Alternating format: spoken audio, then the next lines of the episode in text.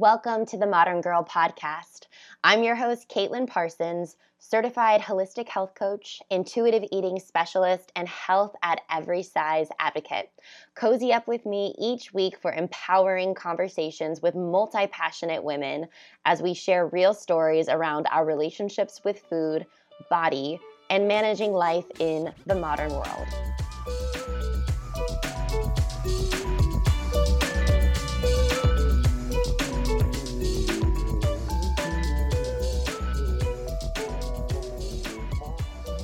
Welcome. I'm so excited to be back with you again this week. And I also feel like I have to have a radio voice when I'm recording this. and I will also admit that re listening to this makes me so uncomfortable because if if you're somebody who likes the way that you sound when you hear your voice please send me a message i want to get to know you and how you actually have come to achieve that because I know that most of us are super self conscious with our voices and how they sound. But I'm embracing it and I'm moving forward. And I'm really excited to share this interview with you this week with the lovely Kate Van Horn. Kate is an amazing business mentor. She's also a yoga teacher and a tarot reader based in Los Angeles. And as a mental health advocate, Kate candidly shares her story and experience with sexual abuse, PTSD, and an eating disorder with her audience online. And we get into all of those things in this conversation today. And I'm really, really grateful that she was willing to open up about a lot of these things that we just don't talk about that much as women. Um, but we need to be having more conversations around them because so many of us have either gone through things like this or are going through them right now, and you are not alone.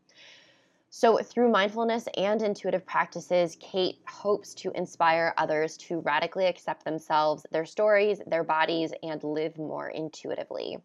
Kate's writing and teaching have been feature- featured in Mind Body Green, Yoga Digest, Prevention Magazine, and The Fullest.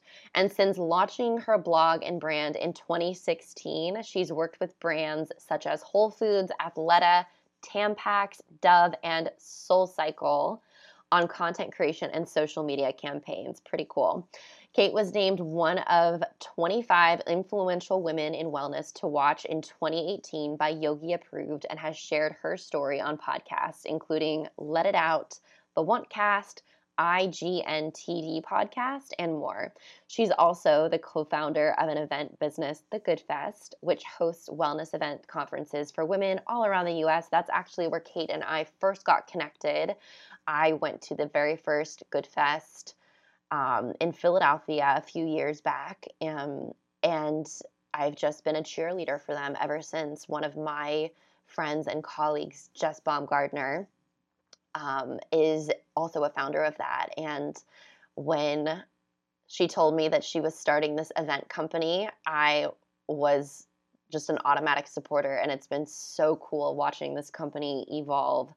Um, they really are taking a different stance with wellness in a way that's very powerful, especially for women. So I'm so grateful that Kate came on and sh- shared all of this. We really we just get into so many things that I'm I'm wanting to have more and more conversations around and I think will really resonate with you. And so I'm going to just dive in and I hope you enjoy.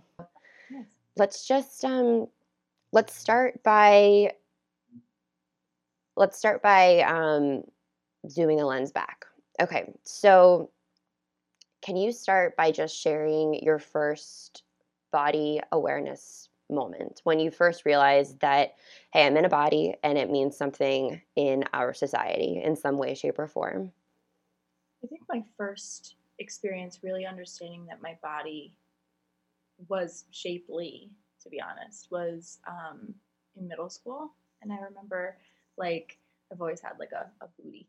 We're going right into it, but I always had, you know, wider hips, thicker thighs, and um, something now in the Kardashian age is like super accepted. But I remember feeling very out of place. I, I didn't have like a an athletic body. I had a very like womanly body from a very early age. And um, I just remember getting, you know, putting on my in in seventh grade putting on like new Abercrombie kids jeans and they were just so tight around my butt and the boys saying things and I was just like, what is going on here? You know, like what is what is this attention I'm receiving because of that? And then I started to compare myself to the girls who were still, you know, maybe were t- taller and lengthier, lankier, and I just was like felt so uncomfortable. I remember walking down the halls just like anxious about people staring at my my butt, and I was like, I'm a seventh grader. Like, why am I thinking about this? And and why is it like a topic of conversation? Like, why why are people actually making comments, and why is that okay? Um, so I think that's the first time I understood that my body has a reactive impact. I mean, all of us do. All of us, like the comparison exists, and that um, that people can say and think and judge things based on our shapes, and that just really sucked in that moment.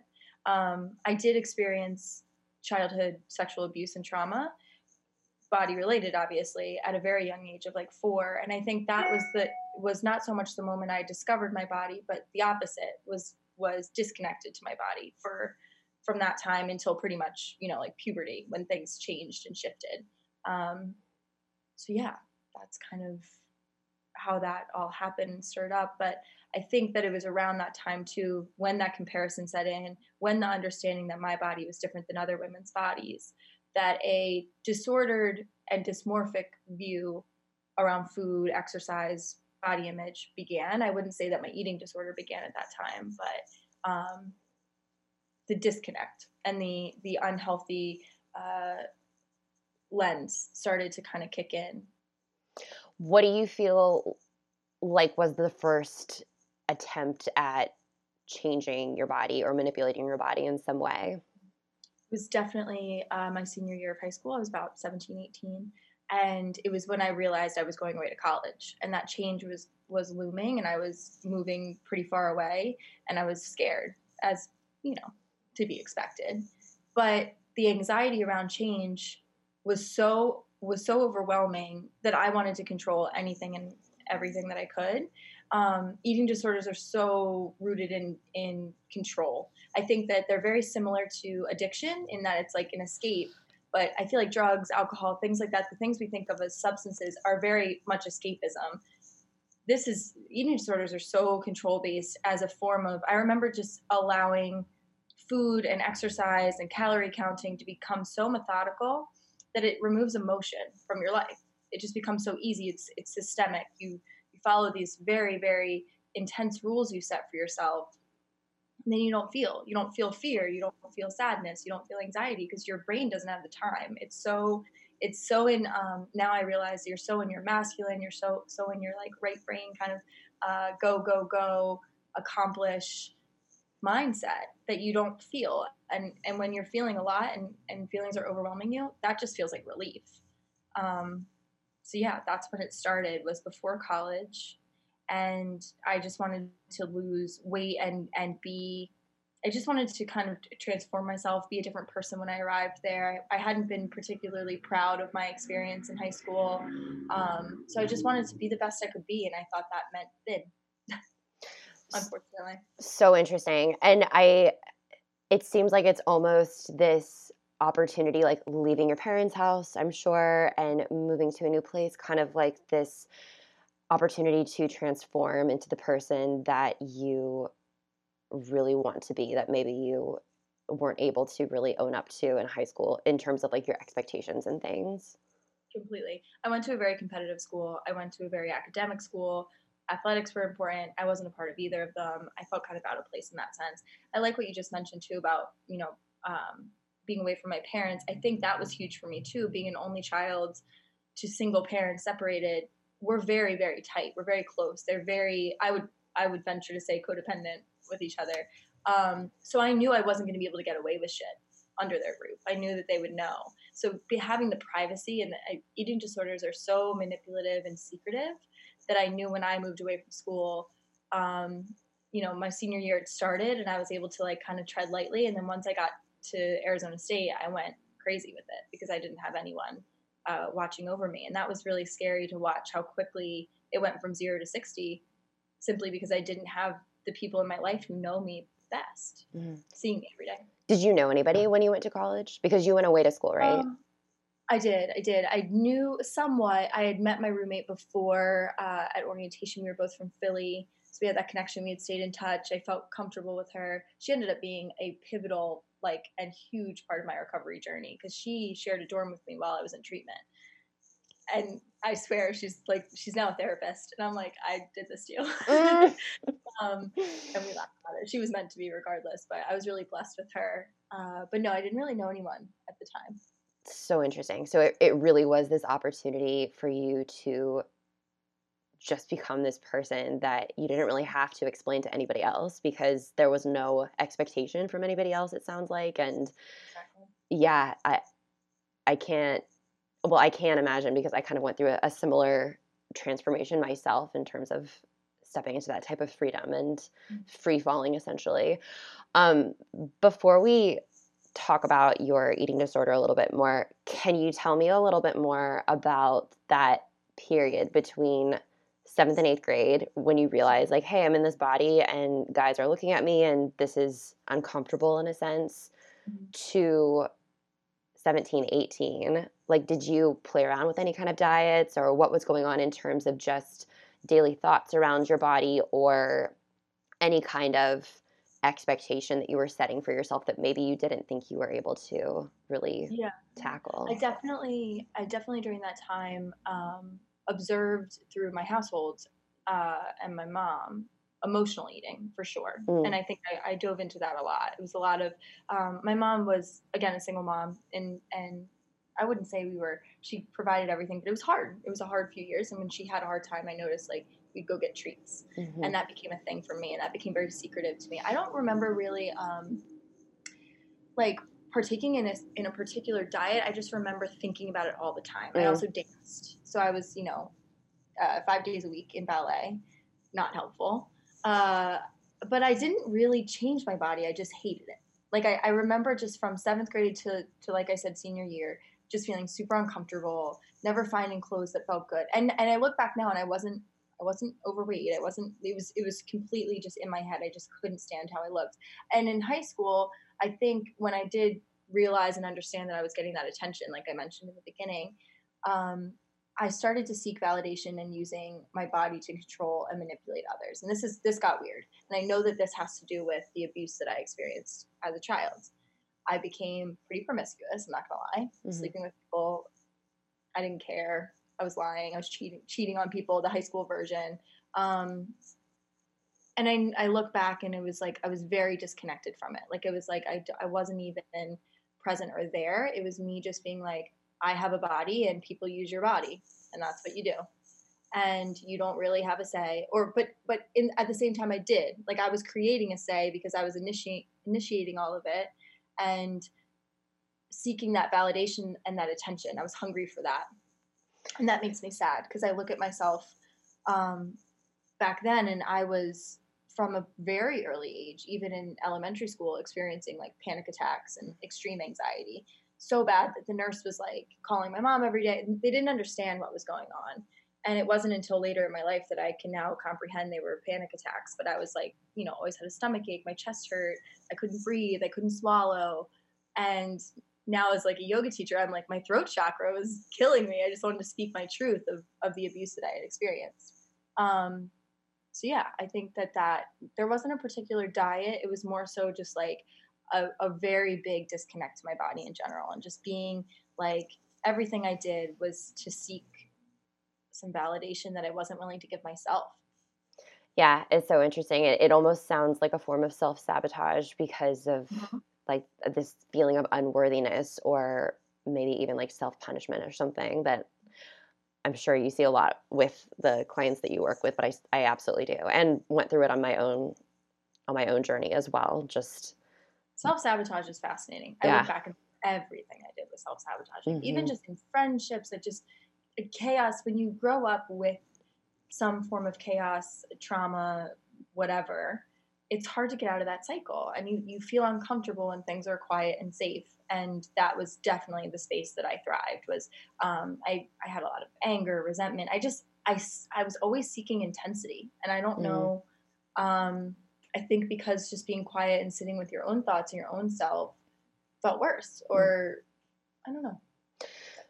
Absolutely. No, it does. Absolutely. So, if you don't mind, and we don't have to dive into this Yeah. at all if you don't want to, but when it comes to that memory of the sexual trauma and how you really evolved from that, when did that become more of an open part of your life in terms of you were getting help for mm-hmm. recovering from that experience or you were telling somebody about it or you were talking about it with friends? Like how quiet was that in your life versus you feeling was- like you could express in some way Yeah, great question. It was very quiet in my life until I was about 16. I was with my friend, my best friend at the time. Well, still is one of my best friends. Um, and I told her, and I don't know what, and I hadn't told anyone, and I don't know what had really sparked my need to tell her. I think I just couldn't take it anymore. And I, I really, I, I trust her with my life to this day.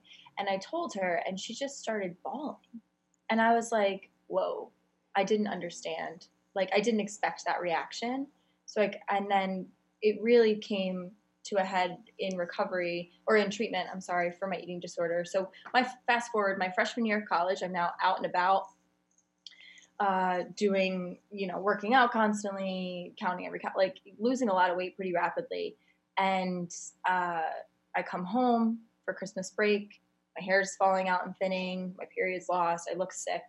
And my family's like, what the fuck is going on? And it was pretty immediate. Like, my dad was like, treatment or you're coming home. And I was very lucky that I was in Arizona, very close to a, a fantastic treatment center. That's that people were flying from all over the country uh, to be able to get treatment there, and it was right in my backyard. And I went, and I um, that's when it all kind of came out. Was I was working with therapists there? I was there every day. It was an intensive outpatient treatment uh, for about you know the majority of my day, six seven hours a day. And I started to tell people, and I'd say the first I was there about four months. The first month was very much me just going through the action or the motions, doing what they told me to do, kind of not not really showing up, not being present. I was doing it because my parents said you must. And then when I started to crack and and and open up some of the trauma, they were like, "Whoa, this is not what we anticipated," and there's a lot more to finally like dive into and, and dissect. And at that point, we're two, three months in, we're getting into it. We've involved my parents now, told them, and sadly, one of the things that many eating disorder treatment patients face is a lot of struggle with um, their insurance. So at this point, I'm doing better from an action standpoint. I'm eating well. I'm following the meal plan. I'm I'm living it. I'm like, okay, I'll do it. I'll try it, and um, putting my best foot forward. And and that's what insurance is seeing is oh, the scale's going up. She's doing what she needs to do. The nutritionist and the dietitian are saying she's doing it right. She must not need treatment anymore. And we just uncovered this this huge trauma of my life, and they're pulling away my my time there and or vice versa the other option and i remember this like being pissing me off so much because i was again angry resentful angsty. Um, they were like we have to take you to a higher level of care now. Pretty much they had to in order to keep me there longer they would have to like almost fib how bad my eating disorder was so that we could have more time to work through the trauma. So here i am i've already dedicated a couple months in this intensive outpatient. I'm no longer experiencing college like a normal freshman. I'm not having fun and they're telling me I need to essentially go into like inpatient treatment. And I was like, fuck no, I'm not doing this. And I left that treatment. I gave up. I told my parents no. I, I kind of told them that I was doing better than I was, but I had just ripped this band aid off this incredible wound that I had been like covering all my life at this point. And I had no more like tools. I Mm. didn't have a place to go every day. And I was like, oh my God. And that and i'm really proud of myself. I i, I continued to remain recovery focused. I continued to uh, to do all the things i needed to as far as eating and and i took off of exercise for close to two three years like any formal exercise. Obviously i was active but not um, in the gym or anything like that. And but it was real i would say that even harder than the time in treatment was the time directly after because i just hadn't really healed anything. I had just learned how to behave differently. So that took many years later. it's it's so interesting to hear you say this because it I say a lot on just in my community and everything that our relationship with our body and food is a journey. Like there's never a finish line and there's never anything and particularly when it comes to eating disorders and disordered eating it is such a hike to get to a peaceful place where you just have some sense of normalcy. I mean, I would go as far to say that it's it really is this lifelong relationship. It it absolutely yeah. And so thank you so much for being open about that and and what I would love to know is okay, so you're in this place where you have just come out about this eh, insanely impactful occurrence in your life that's kind of shifted a lot of things for you and you don't have the support but you're staying focused. So were you back in school? Did you go back to arizona? Were uh, you staying with your parents? No i was i was in school the whole time. I stayed there. I was living with the same roommate. This is now my second year. And um, I would say I was I was almost like agoraphobic. Like I almost wasn't leaving my apartment. Um, like fear of going out and doing anything because my anxiety was so bad. And I had really great girlfriends who spent a ton of time with me and we did things together. I, I couldn't do anything alone. I couldn't go to class alone. I couldn't go to class period. Like I just was so scared because again, like that wound was open and I was I was eating and and not exercising, but yet I wasn't getting any release. Like exercise had kind of been a release, you know, just from an endorphin standpoint and um, I don't know. It just I didn't have a lot. I just had really good friends who stuck by me, thank God. And um, I spent probably about a that sophomore year directly after treatment, just being very um, holed up in my apartment because I didn't know what else to do, and just just feeling and feeling and feeling and feeling, and just I it just felt crippling. Mm. Um, I, once I kind of got past that hump, I just had stuffed it down again. I learned how to stuff it down, and um, I really was living recovery in, in the sense I always say like there's recovery of the body and then the mindset. I think there are two shifts. I think the body has to happen first. You have to just it's the same reason why we start by grounding and um, you know yoga. It's like you have to establish a foundation. So I I had gained some weight and been healthy again. I was no longer like passing out and like unhealthy. Like that was, I thought I had won at that point. I said, okay, I did it. I did recovery. I'm in recovery. And what I didn't understand was that all the mindset stuff, all the self talk, all the, all the self sabotaging was still there. It just showed up in new ways. I went back to, you know, dating and sleeping around, looking for this, looking for that, lying, manipulation, arguments, anger, just that intensity grew again in me because mm. I didn't have a release of my eating disorder behaviors or something else. Um, I did eventually get back to like therapy and see and see started medication and and all of the things that like you know you kind of expect, but it wasn't a formal treatment center mm. anymore. It was more just like once a week, and it was okay, but it wasn't enough. And I just wasn't ready. I don't think I wasn't ready for to dive into the trauma. I thought you know, god damn it, I'm 19 years old, 20 years old. I've already done like this big eating disorder treatment. It's a lot. I don't want to, I want to be normal. Mm-hmm. I didn't want to have to go into that. I remember a therapist like offering EMDR, which is, you know, uh, mm-hmm. that treatment for, for uh, trauma. And I was like, hell no, like just no more. Um, cause I thought if I just ran from it, it would eventually go away and it didn't. And then when the time was right and when I was out of school and I had graduated, I, I ended up actually going again to treatment for women's trauma. So it was not eating disorder focused. I was now 22 and in a different place back home. I was back near my family rather than far away.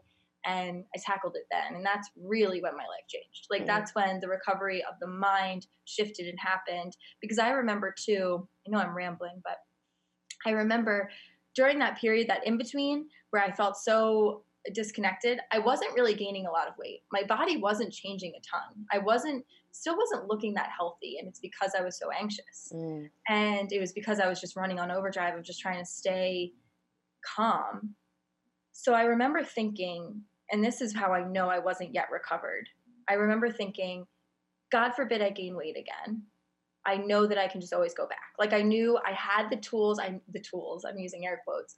I had the ability to lose weight. I had taught myself that before. I just needed to head back into that willpower. And it wasn't until, you know, later after college that I thought like, no, like I can never I can truly never go back to that. And that's when I knew that it had changed from um like like semi recovered to actually recovered. Mm-hmm. Like I understood that my life was never going to go back to that place. Whereas in that in between, I was I was still holding on to it, like just in case. I know there's a place that's safe for me that I can always head back to. Yeah, absolutely. I mean, it's always there, and I think that's the most challenging part. And I, you said this before in the conversation, but I completely agree. I think that an eating disorder is just like any other addiction. And the mm. fact that you do have those very manipulative tools that are always sitting in the corner that you can always go back to, it is, I completely agree. It is a mindset healing that has to mm. occur for the entire total healing process. Yeah. So, what do you, how would you define your relationship with food when you were going through your eating disorder like when you were in the trenches of it? What what did food mean to you? It was I, I wouldn't go as far as saying the enemy because i feel like that's intense. I don't think i ever looked at it like that. I just looked at it like maybe the enemy like a necessary evil. Like i just felt very i was like angry at it because i thought i love it i love food so much but I was so angry that it had so much control over me and so much um, almost like like emotional again like emotional eating was big for me. So i remember like my grandmother sending me uh, christmas cookies to my dorm and same christmas cookies i'd been eating all my life and i just like that was a thing it felt so nostalgic and i remember being like angry that they had showed up and like how dare this come to my door and trigger me like this and be such a like and i remember standing over the trash can and like taking a bite and like throwing it out and like taking another bite and throwing it. And then I remember like literally, and I'm sorry if this is triggering to anyone, but literally putting uh, the in my dorm sink and like running water over them. I was like, I can't, I can't do it, I can't do it. And that just makes me so sad now because there's not a single food in this world that I don't feel comfortable around anymore. I, I really, and I mean that. And I talk to women in recovery all the time who are maybe just starting, and they're like, will I ever actually feel safe with food?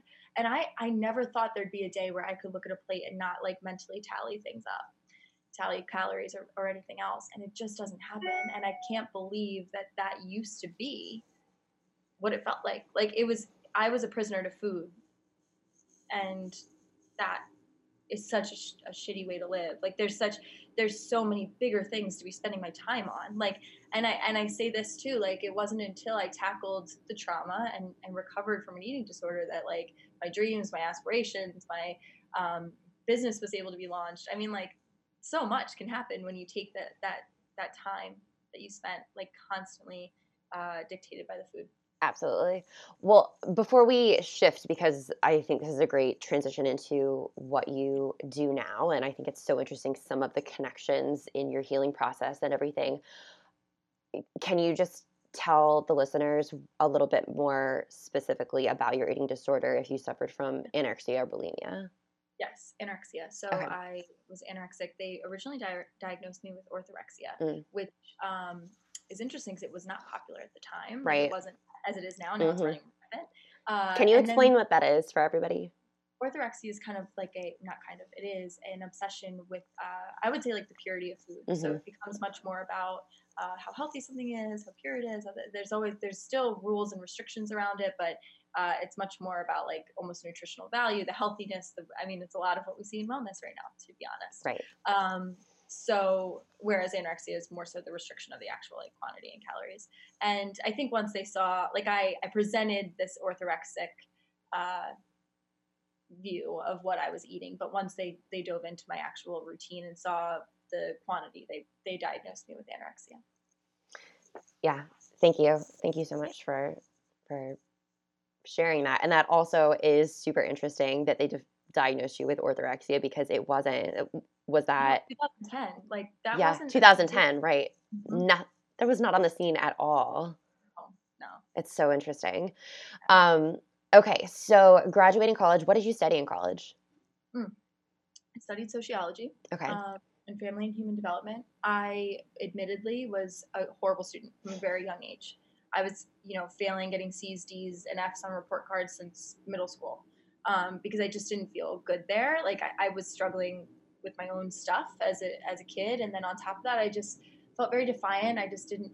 My parents knew I was intelligent, but I was like not into it. Like I just didn't like it. And I, I really like, I hate to say like I was an entrepreneur from the start, but I, I kind of was like, mm-hmm. I knew what I wanted to do was not going to fit that mold. So I go to school. I was one of the first people in my family to go to college.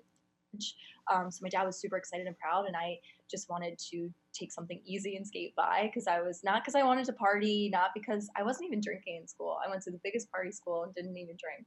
Um, I just wanted to get through. So I took sociology. I did find it interesting, but I knew I knew that there was it was not something I was going to use. Um, I knew that I was going to at some point work for myself. I just didn't know how, and luckily that happened. right. So graduating college, what was your first job? My first job was in an advertising and marketing agency, and I got an internship there. I've always interviewed well, and I was like, I'm to go for it. I should have taken marketing. There's a lot of promise here, social media marketing, and um, I got it. I scored the, the internship, and I did well there. I uh, hated it, but I, I did I did well, and I was only there for about a year actually before I quit. I quit because I had started my blog, and I just was like, again, like that angsty, you know, I, fuck this kind of attitude gets the best of me sometimes. I walked out one day, I quit very unprofessionally and never looked back. Um, and just, and that was it. I, you know, made it until like 24 working for someone else. And then I said no more.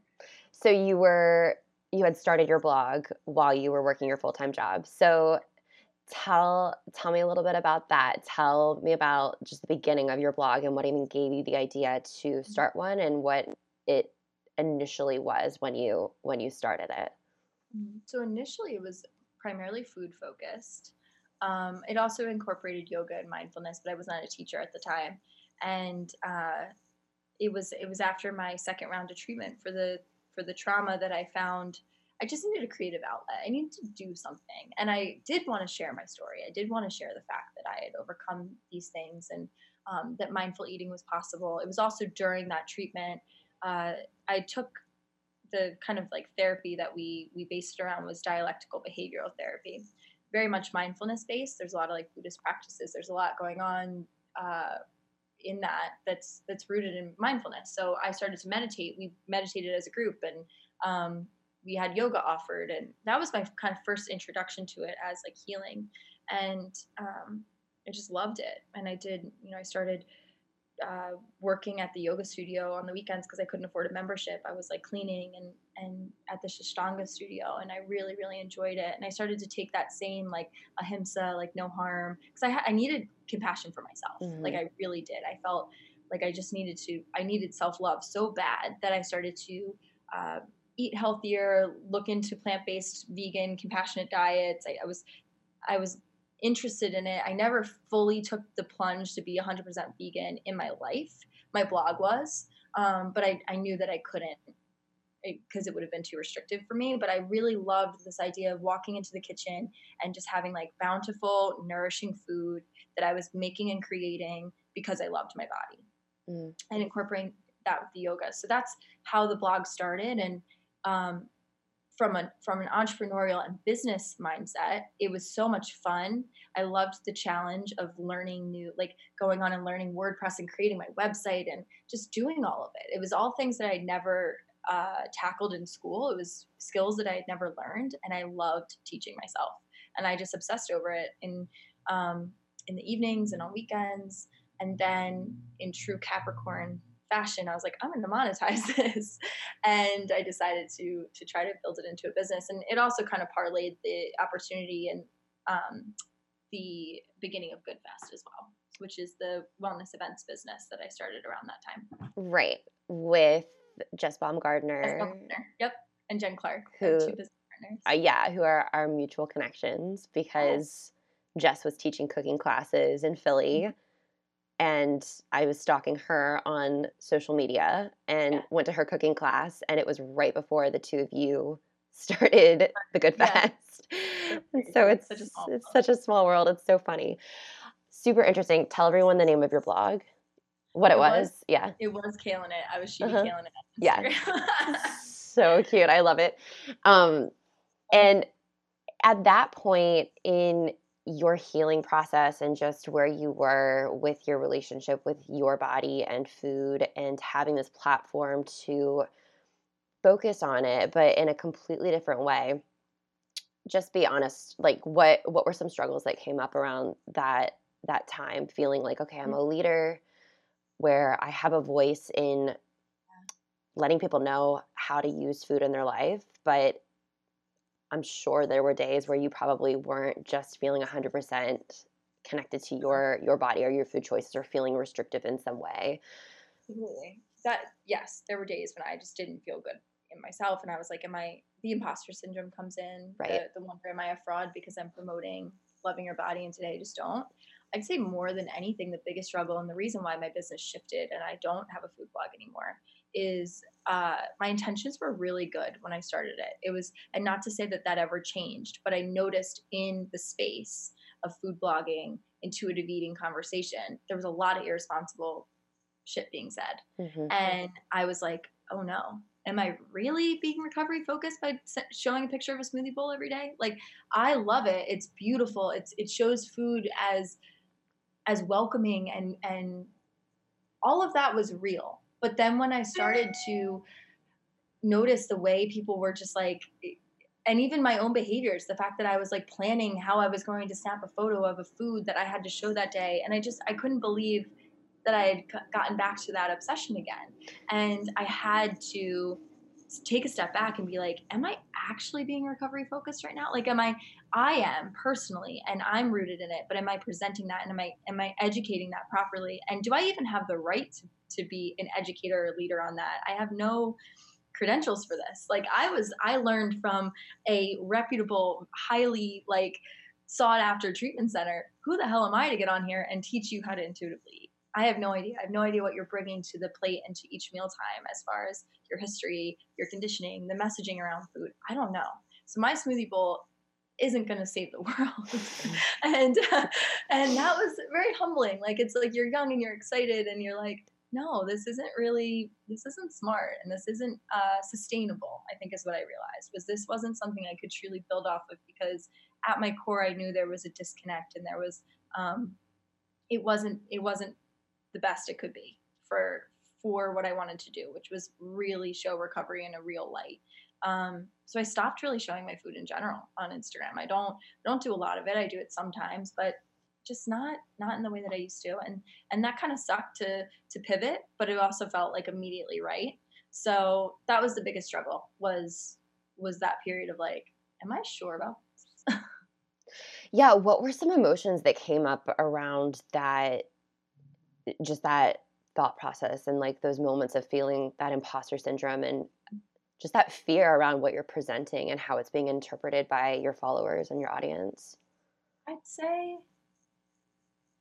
it was the word sad is just kind of coming up because Mm. I felt like I didn't want to let people down. I didn't want to let my my immediate circle too, the people, the friends, the family who had supported me through this whole journey of getting better.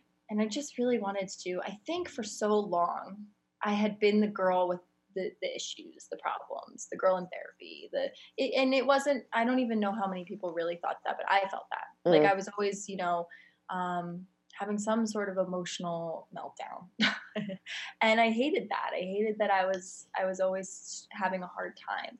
So when my blog started to pick up and people started to find it and see it and be like, "This looks awesome. It looks like you're doing really well," I didn't want that to end. I didn't want to. I didn't want to let people down.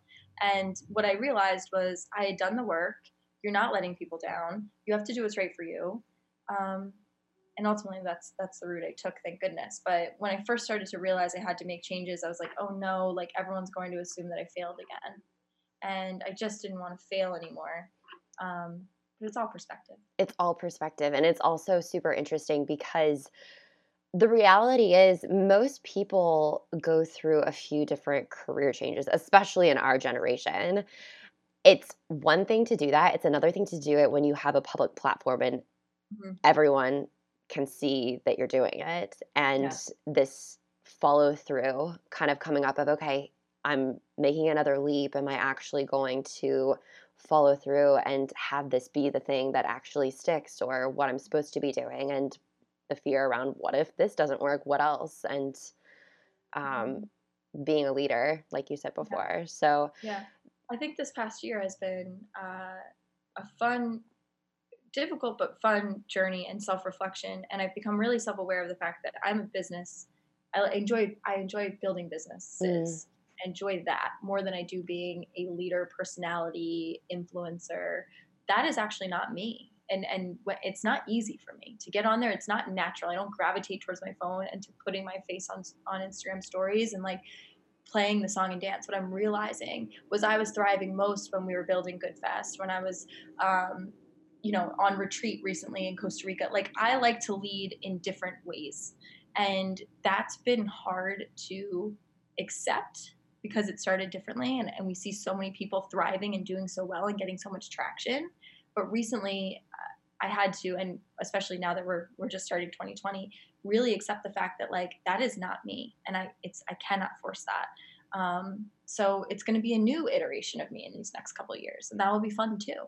But it's all been a learning process. Absolutely. what when did you make the transition into shifting away from food focus, and what did that next step look like for you?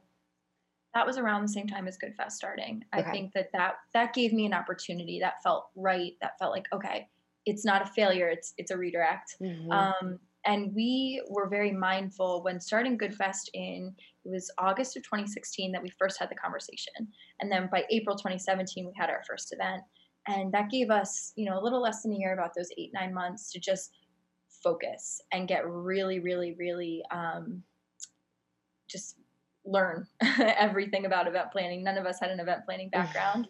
and uh, we got 350 people in the room, and I was like, holy shit, there's something here, and there's a need here that we're filling, particularly in Philly, which felt great because it was our home city. Um, so Jess, Jen, and I just, you know, I, that's when I started to feel like a businesswoman, and that felt really good. I felt very proud of that. I wasn't just, you know, this like cute blogger showing showing her daily routines. It, it felt really empowering, and um, I was also proud of the content that we presented. We were really mindful about not sharing another food focused nutrition focused mm-hmm. kind of conference we weren't talking about diet we weren't talking about exercise we were talking about things like creativity um, and you know and it was the first i believe first event of its kind especially in philly that really took that that focus. It wasn't a boot camp. It wasn't a uh, you know diet driven conversation, and that was like I think also a, a, great confirmation to me of you can do this without taking that route. You can do this without you can be in wellness without being a health coach, without being um, nutrition or, or exercise focused. There is a space for this kind of other area of wellness that people aren't currently talking about. Now we're talking about it all the time, but um, that felt really good. Yeah, I and I love that. I mean, you guys have evolved so much in the Good Fest and the messaging around. I think you've redefined wellness in a really beautiful way to where it it's not the traditional smoothie bowl wellness. It really is more mindfulness and self-expression and connection and conversation around topics that aren't really talked about that often or used as a form of self care or thought of at least. So I, I really appreciate the messaging that you all have um, have developed, and it's made such an amazing impact. I mean, I've been through a, a couple myself, so yeah, yeah, I absolutely love it, and I'm I I'm just so proud of all of you.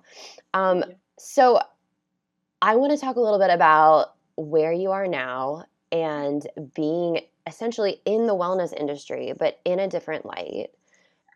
And how that feels, just like in terms of comparison and self doubt and the emotions that come up around being in this space that is somewhat connected to a disordered past, but it's a very different light now. Does that make sense? It does. It does.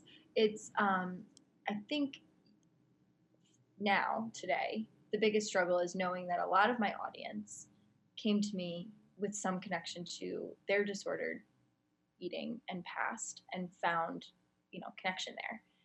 And I can't talk about it really anymore. Not because I can't, not because I can come on here and I enjoy uh, podcasts are actually my favorite way because it gives the full story. It allows me to fully dive in, to give it the time and attention and explanation that it deserves. So at this point on Instagram or in these quick little snippets that we're consuming so quickly, um, it's not where I, I want to talk about trauma and, and anything like that anymore. I want to talk about the product of that, which is um, my intuition, my spiritual practice all the gifts that have come because i had to i had to develop tools. So now i want my platform in 2020 to really be a, a, space that houses all the tools that have brought me healing and how i can give back now. And that's been um, what i've been reflecting on a lot. It's what i'm most excited for. But again it's that scary that scary feeling of should i still be talking about those things with my audience but i'm hoping my hope is that they've also grown and evolved and that they've questioned the conversation around wellness and they understand that that's not serving them either. Um, or you know the following will change. Like i, I recently had a um, a session with an intuitive nikki novo. She's spoken at good fest before and she was like you in this year and it was terrifying to hear as someone who has built a, a platform and business around a social media app she was like, You have to be not afraid to lose half your following this year. And I was like, What? Hold on. And but she was like, It's okay. Like it's it's really gonna be okay.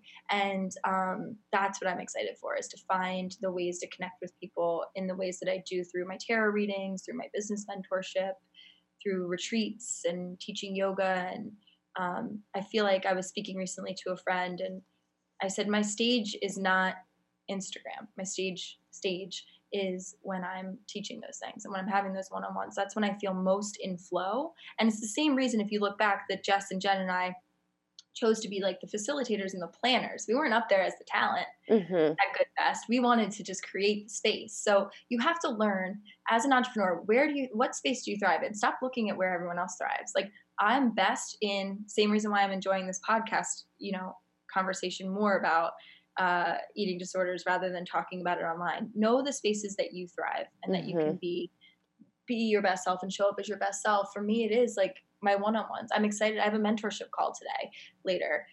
Just a phone call with one human and and completely focused on just her. And I think that that's okay to not be the public personality and to not have wellness be riding on on your back in that way and have to be like this trailblazer all the time. Just one by one and and go go that route. And that feels good for me right now so that's what i'm gonna stick with. I love it. I love it so much. Um, i also am interested in your life right now since we are since we were already talking about really the desire for control and how that manifested into an eating disorder disordered eating. It's something i see a lot especially with my emotional eating clients um, mm. and something that i experience for myself too. So to me, and you can completely disagree if you want, but this is something that is recurring in our life. Mm-hmm. And the issue is when we don't have another outlet other than food or our bodies for that control piece. So, at this point in your life and your recovery process, what tools do you feel like you have that are there to fulfill that that desire for control rather than just food and your body and where you were at before? I can first off, I completely disagree with you, or I agree with you. you can disagree. disagree. No, I completely agree with you. I'm so sorry. no. I agree with you that without an outlet, things get weird. Mm-hmm. Like someone who develops an eating disorder is likely type A, perfectionist, mm-hmm. go-getter, mm-hmm. highly goal-driven. Like it's it's innate. It's in our nature. We didn't choose to develop an addiction or an escape that felt like recreational. um, it felt like work. So that's what saved me is I have my healing tools, my healing practices, yoga, meditation, movement, uh, tarot, those things I love. Also, just like my interests, like astrology, like the things that just like light me up, that are just fun, like joyful things in wellness. Then I have the things that like actually keep me accountable, which is my business at this point. Because mm-hmm. a, obviously, I want to to be a leader and to tell people that it's possible, yes. But more than that, I I love and thrive off the control of this is mine, this is all on me. I like the pressure. I don't do well when I don't have that pressure for myself. That's why I created pressure for myself to be a certain way and to look a certain way. So when I channel that that intensity and that um, that go getter in me, towards something productive like a business, I thrive. But I was actually speaking to my mom about this recently because I'm, I'm really thinking about what's like my next risk that I'm going to take. And I've thought about doing like something big, like whether it's, you know, eventually studio space, I don't know, something that's just scary and out of my wheelhouse. And she said, I think it's a great idea. It's risky, but the, the time that I felt you were your best mental health wise, she said, was when you were really starting Good Fest and you were taking on a big risk and and needing to power through.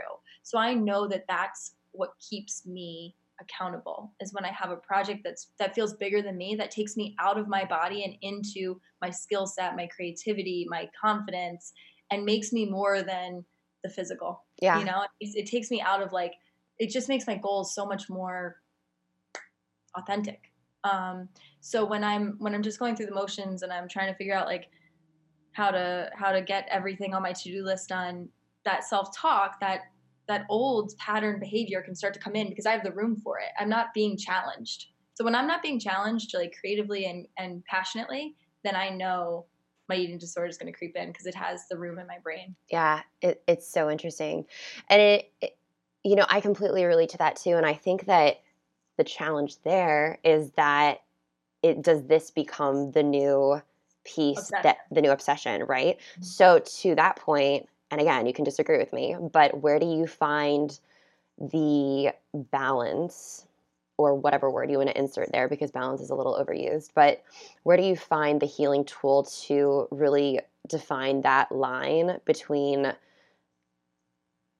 ambition and drive mm. and creative success and really fueling all of these amazing things versus burnout and stress and defining this the self-care aspect of all of that Yeah, I think you're right that balance, self care, they're tough because they're so overused and we don't really know what it means and everyone's looks different to them. I think what really helped me, I worked with a mentor after my teacher training, and she helped me really understand the division of the masculine and the feminine in us. And that for me is my new way of approaching everything. Am I leading with the masculine or am I leading with the feminine? And is it healthy energy or more the shadow side of either of them?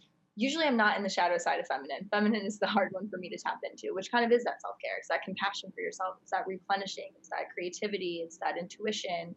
It's the it's the softening. Um, so I developed a lot of practice around that. And now rather than you know waking up every day and saying did i did i give myself self-care today? Did i do this this thing that i'm supposed to do? I just ask am i leading with the masculine? Is it healthy or egoic? Or do i need to soften? Like to, to change that shift in how i talk to myself was very helpful. And I, I don't know why. It actually felt like i embodied that now. And i can feel when my body is starting to feel depleted and i'm starting to go into burnout mode and go into survival mode that i need to refill my cup. I need to get near you know water. Have a have a feminine practice. And our bodies are like they're they're they're fascinating. We're able to like biohack and do all this stuff. Sometimes we just literally need to get outside and just breathe. That's it. They're a lot more simple than we make them. I totally agree. I and I think that that's the confusion in self-care right now is that mm-hmm. it's this it's become so complicated when it really is so simple. So for you you mentioned water and just fresh air outside. I love both those things too. Um, what are some of your go-to tools that you just know okay that's the thing that's going to refuel me and recharge me and I don't have to justify it to anybody. It's just my practice that pulls me back into the present moment. Definitely tarot is huge for me. I love it. It's just like I bring I get so much joy when I just explore the cards and I can get very lost in them. I think finding the, the hobbies and the things that you can just get very lost in where time is non-existent i think that's important is some people that's you know drawing or writing like i tried to make it journaling it's not journaling for me um, movement is something like that i can get on my mat and just kind of have fun and, and see what happens and stretch it out and that feels good um, i would say you know as boring as it is sleep i realized is my thing like i need it and i i want to be the entrepreneur who gets three hours and can just grind grind grind and it's not me so knowing that that that's important to me is is so simple. Such a simple act of self-care. I I have the freedom to sleep in as late as I want and sometimes I let myself. Mm-hmm. And that's it. I think too uh, a lot of healing has come from some inner child work. in the sense of like because I've been able to release and process a lot of the trauma, there's a lot more lightness to me. I feel like I've had like a little like Benjamin Button thing going on lately where I used to be so serious like as a kid. Like I'd never let myself have fun. I never just let myself dance and just move and look silly. And there's been a lot more silliness in my life in the past two years than there ever was before. And that feels really good. Mm. Just to laugh and be and act kind of just dumb with my girlfriends. Yeah. Do whatever I want and, and just be free, freedom um, with the people who feel safe. And that replenishes me and it's it's simple. It's not heading to a float tank or spending eighty dollars on an IV drip. It's like just having fun. Yeah, absolutely. But I I want to riff on that too. But can you explain tarot quickly for yeah. everybody listening? So tarot is uh, a tool, a physical tool that I well, this is how I like to define mm-hmm. it: a physical tool that brings um, conversation and light to whatever's happening in our subconscious or, or per- perhaps conscious brain. Uh, what we need to process and look at the the way that we can show up differently and um, it's just it's kind of an it's definitely an accountability check and it's an empowering tool that allows you to just have the conversation you likely already know with yourself I love that. I'm not a fortune teller. I don't predict the future with clients. I simply facilitate conversation that maybe we're too scared to have and um, empower them with next steps. I, I, never leave a reading without telling, I don't just dump all this stuff on them and this gloom and doom. I let them know, okay, here, here are a couple actions, here are a couple practices. I'll follow up in an email and say, you know, try getting your water, try a feminine practice, do this, do that. Because I want everyone to know that, like, tarot is, is this maybe ancient and and very stigmatized practice, but it's we can we can use it in a very modern way, um, and we can just use it as a as a tool to have have new new insight. Mm-hmm. Yeah, I I think it's so interesting, and my um, good friend Nina Boyce mm-hmm. is uh, also a tarot reader, and so it is. It is an interesting form of self care and something that's evolved a lot, and I think that it is becoming less stigmatized these days but yeah. it's also confusing i think it, it's not something that's super mainstream yet so it's mm-hmm. no it's not but i think i think we'll get there i think everything uh, you know wellness again started as food and fitness and now is becoming a really 360 degree view and luckily spirituality is coming into that and i think that in general with with just the way the conversation is going amongst women is that we're finally accepting our gifts and one of those is innate intuition. That's something i mean everyone has intuition but we really eh, when connected to it it's it's a very powerful source for a woman. So i think that like the more we have this conversation about we we are women and we we don't need to conform to the masculine the more practices like this are kind of coming up and being more okay. You know there's a reason why it was witchy and weird and shunned. It was because it felt too powerful and and there was there was feminine coming from it and that scared society. But now we're embracing the feminine so much. We see so many gifts in in that power and that energy. So it's no wonder that these types of things are starting to be less stigmatized. Yeah, I totally agree, especially in the moment of Me Too and yeah. just this. You know, it's really cool that you're doing this in this time where women are rising up with our voice and just showing up differently in society than ever before. So it's, yeah, we're celebrating moon again. We're we're gathering in circles. I mean, it's it's all coming full circle again. Yeah, it always does. It always does. It's so interesting. So let's let's pivot a little bit because you've mentioned friends a lot and you've mentioned your career path and everything. So one of the questions that I love to ask is just about adulting in general. And you know, I feel like there are so many things that we experience once we graduate college where it's like, where's the guidebook on this? Where, like, do you know what I mean? Like your first apartment, your first, um, you know, if you get a pet, things going through going through that process, your first job or resignation from your job, engagements, dating, like all of these things. What do you feel like have been some of the biggest moments in your life where you're just like, where was the guidebook there? Like, I would have never seen that coming.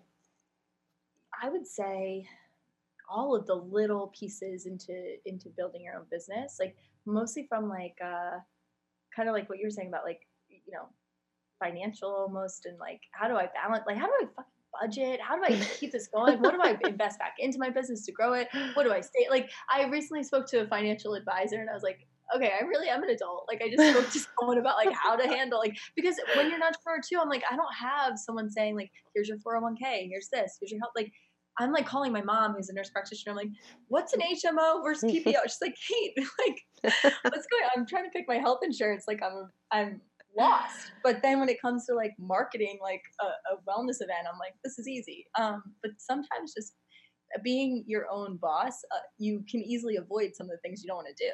The accounting, the the things like you kind of just push them to the side. I was like, oh, taxes, like I, you know, I don't want to think about them because I don't have as much structure around those types of things. So I'm I have to laugh at myself sometimes. Like I wake up and I drink my coffee and I pull my tarot, but like life still exists. Yeah. You know? It's just like la la la.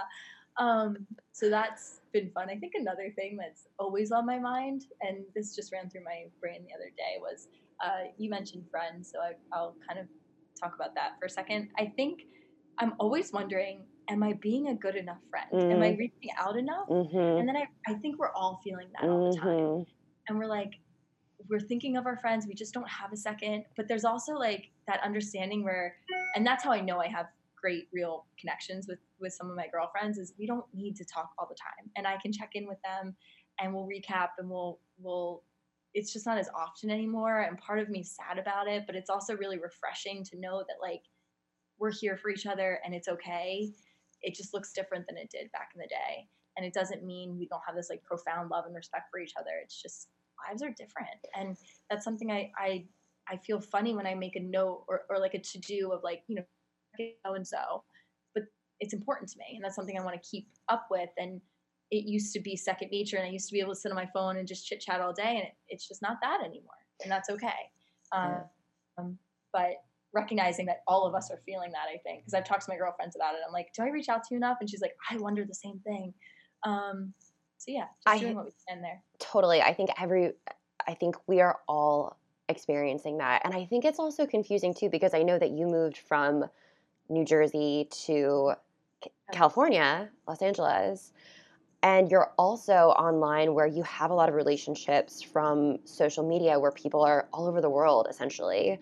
And yeah. so it does it there is this weird dichotomy of being in this simple space with friends of like your best friends growing up and maybe you had a handful of them and I think statistically most women have six or seven bridesmaids in their wedding because most people have six or seven very close friends. It doesn't matter where they are in proximity of their life, but just those heart friends that you know that you can always call out to. Totally.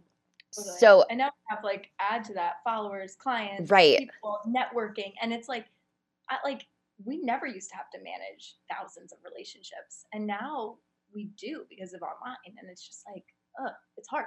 It's really hard. It is hard. How do you deal with that from a mindset perspective of knowing who your heart friends are versus the friends that you maybe want to build a deeper connection with versus the friends that you are wanting to have in your life but don't feel as much of a need to make an emotional investment with. Does that make mm-hmm. sense? No, it does. It's a really interesting question. The first word that comes to mind is boundaries and not so much maybe not even like spoken or clear definitive just with my own self of knowing like how much does this relationship i don't want to say how much does this person but how much does our dynamics i want to take accountability and like responsibility in this too how much does our dynamic and our interactions like really fuel me or fill me? So depending on where that is i match that with the energetic boundary and like the time spent and, and things like that and i think it's a case by case basis and there's trial and error I think you have friendships and people, it's like you get really excited. You're like, oh, this is awesome. Like, we really mesh. And then you realize you don't. You kind of have to slowly separate yourself. And I think that's a huge part of adulting too, is learning that dance and not needing to make a very like, you don't have to have a big conversation about it always. It doesn't always have to be something where one person feels they did wrong or right. It's just we're two different humans and we have to create and establish different boundaries and I hope that answered that question. But. Yeah, it did. And I, I think that also is another very interesting topic of conversation that I always like having is when do you know it's appropriate to make a little friendship detox? Mm-hmm. And not feeling bad about it either, just realizing that you're evolving as well as the other people in your life and you're not necessarily going to stay on the same journey. However, I do think that there's sometimes this emotional uh, grieving process that we that we feel in terms of like the expectation of oh I should have done my part better or maybe the situation would have been different, right? Yeah, I mean, I think back too of like people that I was so close with and relied on so heavily during treatment, like because they were in treatment with me. And in that time, we really thought we would be friends for life because we just overcome and, and we're going through something that was so unique to us and that like we felt other people couldn't relate to being in those in those rooms together. Mm-hmm. And I don't really speak to any of them. Mm-hmm. I, I don't, not even really. I don't speak to any of them anymore. And I'm okay with that. And I know that now. And it's funny when we were like, when we're in it, we just couldn't, we were constantly supporting and relying on each other. And now being removed from it, it makes sense. You just don't, that's representative of a time you didn't want to stay in. And you can love and appreciate them for that. But that wasn't right. That we weren't meant to be, we weren't meant to be in that room. That's not our most authentic self to begin with. So to, to then think that we were going to carry that into our recovery doesn't make sense. And it's okay. It's completely okay. Yeah.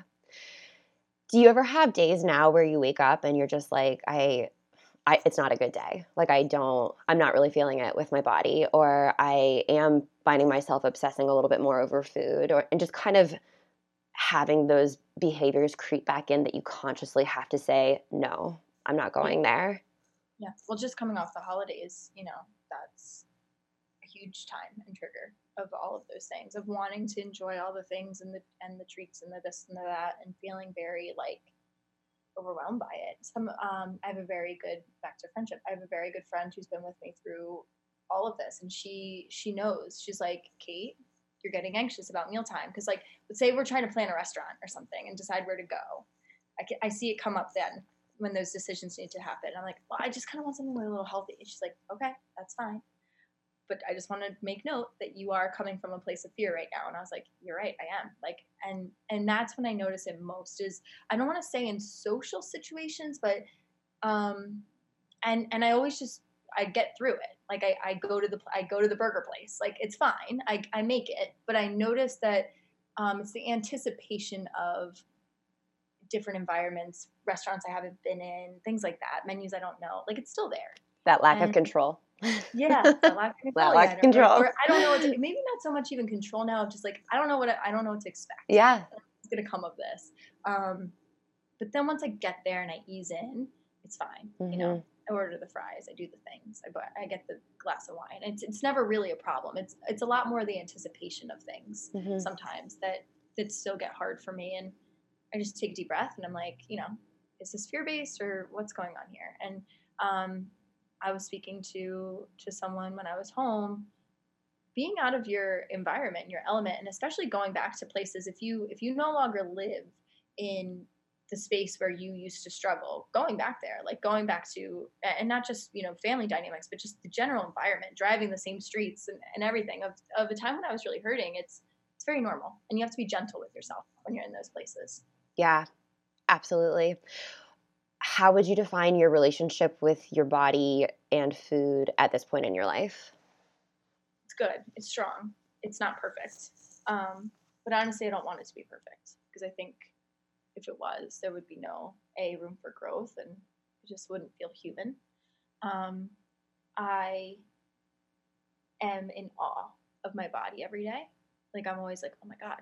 Like when I really stop to think about it and think about what it's been through and what it does for me, and the vehicle that it is to let my soul be a part of this and to let my heart show up and to let my my brain do what it needs to do like in the sense of creating and connecting and all of those things like i'm just like blown away by it um but yeah i look at it and i critique it still and i i wonder i i get fearful of how it will change in the future but i know that the more wisdom and time and and the older we get, hopefully, the more we just we love and accept. I think that like it's funny, like the younger you are, like back in high school when we started this conversation of me being like, oh my god, my butt's so big. Like you think that like you were the center of this universe.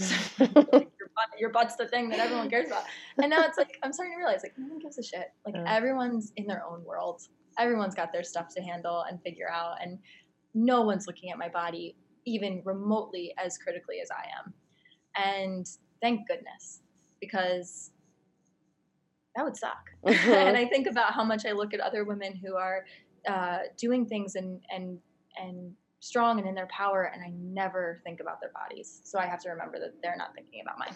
Yeah, that's such a good mine. example. Yeah, 100%. And I think you've just from what you've shared in this conversation, I think you've done such an amazing job with really having people in your life who lift you up and make you feel empowered. I mean, the the story that you just shared about your friend kind of calling you out, that's a great friend. that is a great friend. Yeah. Yeah, we don't talk about our bodies. We I don't. love it. Yeah. And that's another thing like uh you know, in this this wellness world, this uh, influencer space, all of that. Like, I'm not going to lie. I've met some people who are not as genuine. It, it doesn't feel as authentic. But I've met many who all of us are so goal driven and so excited to create something that we don't sit around and like talk about, you know, uh, who where'd you get your eyelash extensions and what gym are you going to we just don't like like we don't think about those things as much and i love that the same goes for uh, jess and jen like we, mm-hmm. we had mm-hmm. so much to talk about with with creating good fest and all the excitement around it like we don't have the, the time to, to chit chat about things like the physical of our bodies. And that's so nice. It's, it's, just so, so nice to see more conversations like that between women. Yeah, I couldn't agree more. And I also think it's such an important reminder for everybody listening to that you do have the power to shift that conversation. You know, I think that to your point, when we get together as females, we use our bodies and our relationship with food as the conversation piece and as a way to kind of rip apart what we're not happy with or um, it just kind of absorbs the whole conversation in a lot of situations. And so, by really taking a stance and telling your girlfriends, hey, like, let's shift the conversation, let's take this a different direction, and just giving an opportunity for other things to talk about. Giving it, us permission to talk about something else. It's very exactly. vulnerable to to bring up a new topic than what we've always been saying. The same kind of like narrative we've been living in, um, that's hard. That's intimidating. So when you're ready to do that for your friends, for your family, for your mom, that's it's brave.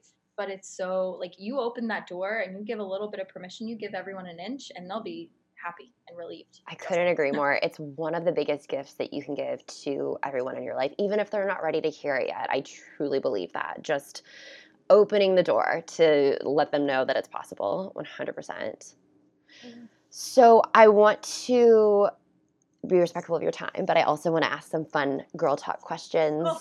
And yeah, so can you share a little bit about your morning routine? I know you mentioned that you value sleep and like to sleep in, and I do too. I love that. But um, yeah, how do you My usually start your mornings? routine is uh, there's no routine. There's only one true routine, and that's coffee. That's it. And I like it that way. I used to want to have a morning routine, and it just doesn't serve me in the same way that I'd say evening routines, a little bit more my my vibe. Um, I definitely know my like peak times. I know that like you know the mornings are when I'm actually really really really productive. So I actually hop right on to my computer, and some people would say that's not healthy. I take my break in the afternoon. That's when I sometimes uh, take the journal or the. It's when I work out. It's when I take my journal out. It's when I do tarot. So my mornings like get up, get some coffee in me, and grind. yeah. How? What does your evening routine look like typically? Evening routines definitely like once I've uh, come home, put some any finishing touches, like any fires, quote unquote, out, and I just I shut down the computer, and um, that's when I'd say I spend the most time with like I'm gonna use the word like learning. Like that's when I start to look up the things that are fun for me. So um, I check my horoscope. I, ch- I read a new thing about tarot. I order a new book about uh, business. Like I just I it's just a little more fun. I think I it's still like uh, centered around my goals, but it's a lot more just about like learning. I listen to my podcast, I do those kind of things, I cook, um, and I start to just ease into bed. And then uh, I try to, right before bed, do some form of like breath work or meditation because I, like a soothing kind of like anti-anxiety breath work because I have a really hard time falling asleep. Once I'm asleep, I'm fine, but the falling asleep's tough. So I know that about myself. So I have to prepare for that. I have to start to, you know, ease in slowly. Mm-hmm. I love that. What do you put in your coffee? Um, it depends. Like if I go and have it out, like today I just got Starbucks, so I just got a latte. But um, I just always do cold brew with almond milk. Yeah, that's it. Keep it simple. Um, if you were going to switch careers with guaranteed joy and success, however you want to define that, what would you do? Ooh, that's a great question. Oh, I think I would do. I think I would teach yoga more confidently, and I would I would have a space, a studio space that's my own, and just felt very safe and welcoming, and um, and be more lucrative than the typical yoga instructor. I love that. I love that you're saying that. I love that we're we're we are recording that too. Yeah. you're putting it out yeah. there. That's amazing. That's so cool. Uh, what's one wellness trend that you wish would disappear? um, I wouldn't say trend so much as conversation. I'm really sick of talking about sugar. I'm like really over it. Like I just don't want to talk about it anymore. So that would be great. um, I think that and anything that just feels really excessive. Like I mentioned a joke about like IV hydration and like float tanks. Like cool. Cryo is another one where I'm like, it's so unnecessary. You just don't need it. And I hate that sometimes it feels necessary to people. And I can't imagine being feeling that pressure to like invest in that and go do those things and find time, especially when you live in a city or a place or a town that doesn't have that available and feeling like, damn it, if I just wish if I lived in LA or New York, it's just it's so silly to me. Yeah, same. And it it feels so limiting and also um it separates you from so many other people in the world. I feel like if you don't have access to those things, it just feels very segregated. Yeah, absolutely. Do you have a signature d- dinner party dish? Ooh, I'm a horrible cook, actually. Like I, I, had a food blog, and I'm like really not that good. Like not, I'm not confident. Like okay. That's um, amazing. no, seriously. Like my friends are like, I can't believe you have a food blog. You order Uber Eats every day. Um, I this is really dumb, but like I've really mastered. And this is actually I'm going to shout out Jess Baumgardner right now because she helped me with this. I've really mastered the art of a very balanced and delicious salad because, and I'll tell you why. And it's like so fast, so simple. Like that's the kind of thing I would bring to a party.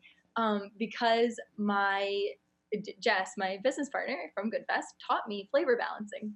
and she taught me the importance of a little sweet, a little salty, something fatty. And I'm like, every time I go into the kitchen and piece together like a meal, I'm like, what would Jess do? And it ends up being pretty good. So interesting that you just mentioned that because I totally agree. And I'm actually reading this uh, this book on overeating and just the science behind overeating and uh, the psychological components of it, of it and everything. And they use a three compass method in really defining how this triggers a lot of people. And it is sugar, salt, and fat in almost yeah. every single uh, piece of food that really drives that heightened palatability of food. And that can be used, I mean, in such a great way and also in you know if it's overused in in so many different ways too but yeah it's so interesting well, because it, i hate the sugar conversation too it's right. like we can't have any exactly. binge on it and it's like i i eat a dessert every day. So i do I.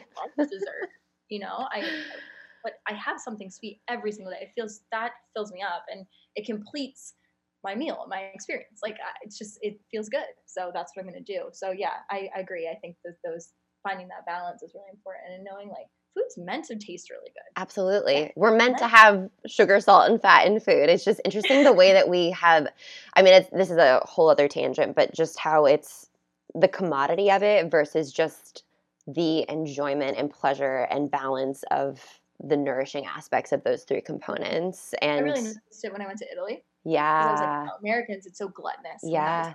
Supersized version of everything. And there it's like, like you know just a couple raviolis came not like a gigantic and and we just savored it and mealtime wasn't rushed and it's so different. Yeah i always say with my clients especially it, it's food is so confusing in our culture. It's so confusing and so the relationship that we have with food is very often no fault of our own. I mean it really yeah. is just the way that it is expressed in our society and whether that's from restriction and all the diet messages that are out there versus the overconsumption and just the lack of balance in between them rather than just actually encouraging people to eat mm-hmm. mindfully and joyfully and choose foods that fill you up in a way on so many different levels. Yeah, it is.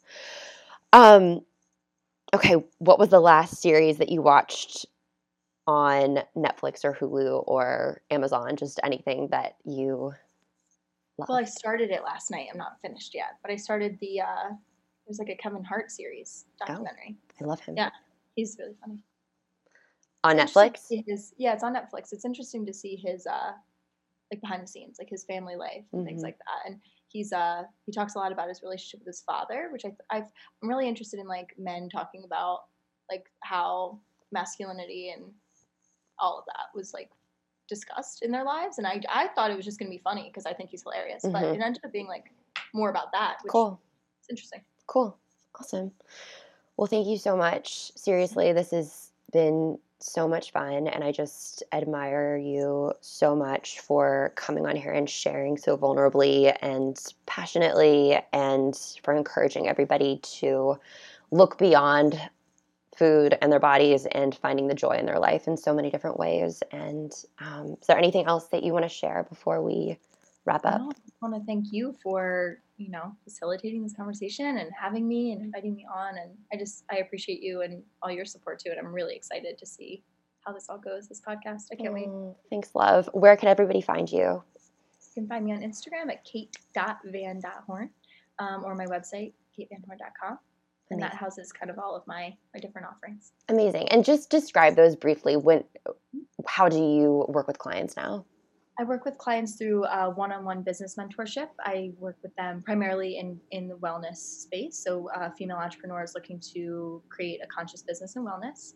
I uh, obviously plan events still with the Good Fest and work work through that, and then I also um, offer retreats and yoga teaching and tarot workshops, things like that, kind of depending on where I am. Sometimes LA, sometimes East Coast. It's Amazing. all random. Great. Love it. Well, thank you so, so, so much. And we'll talk soon. I'll link all of that in the show notes for everybody as well. Perfect. Thank you again. You're welcome.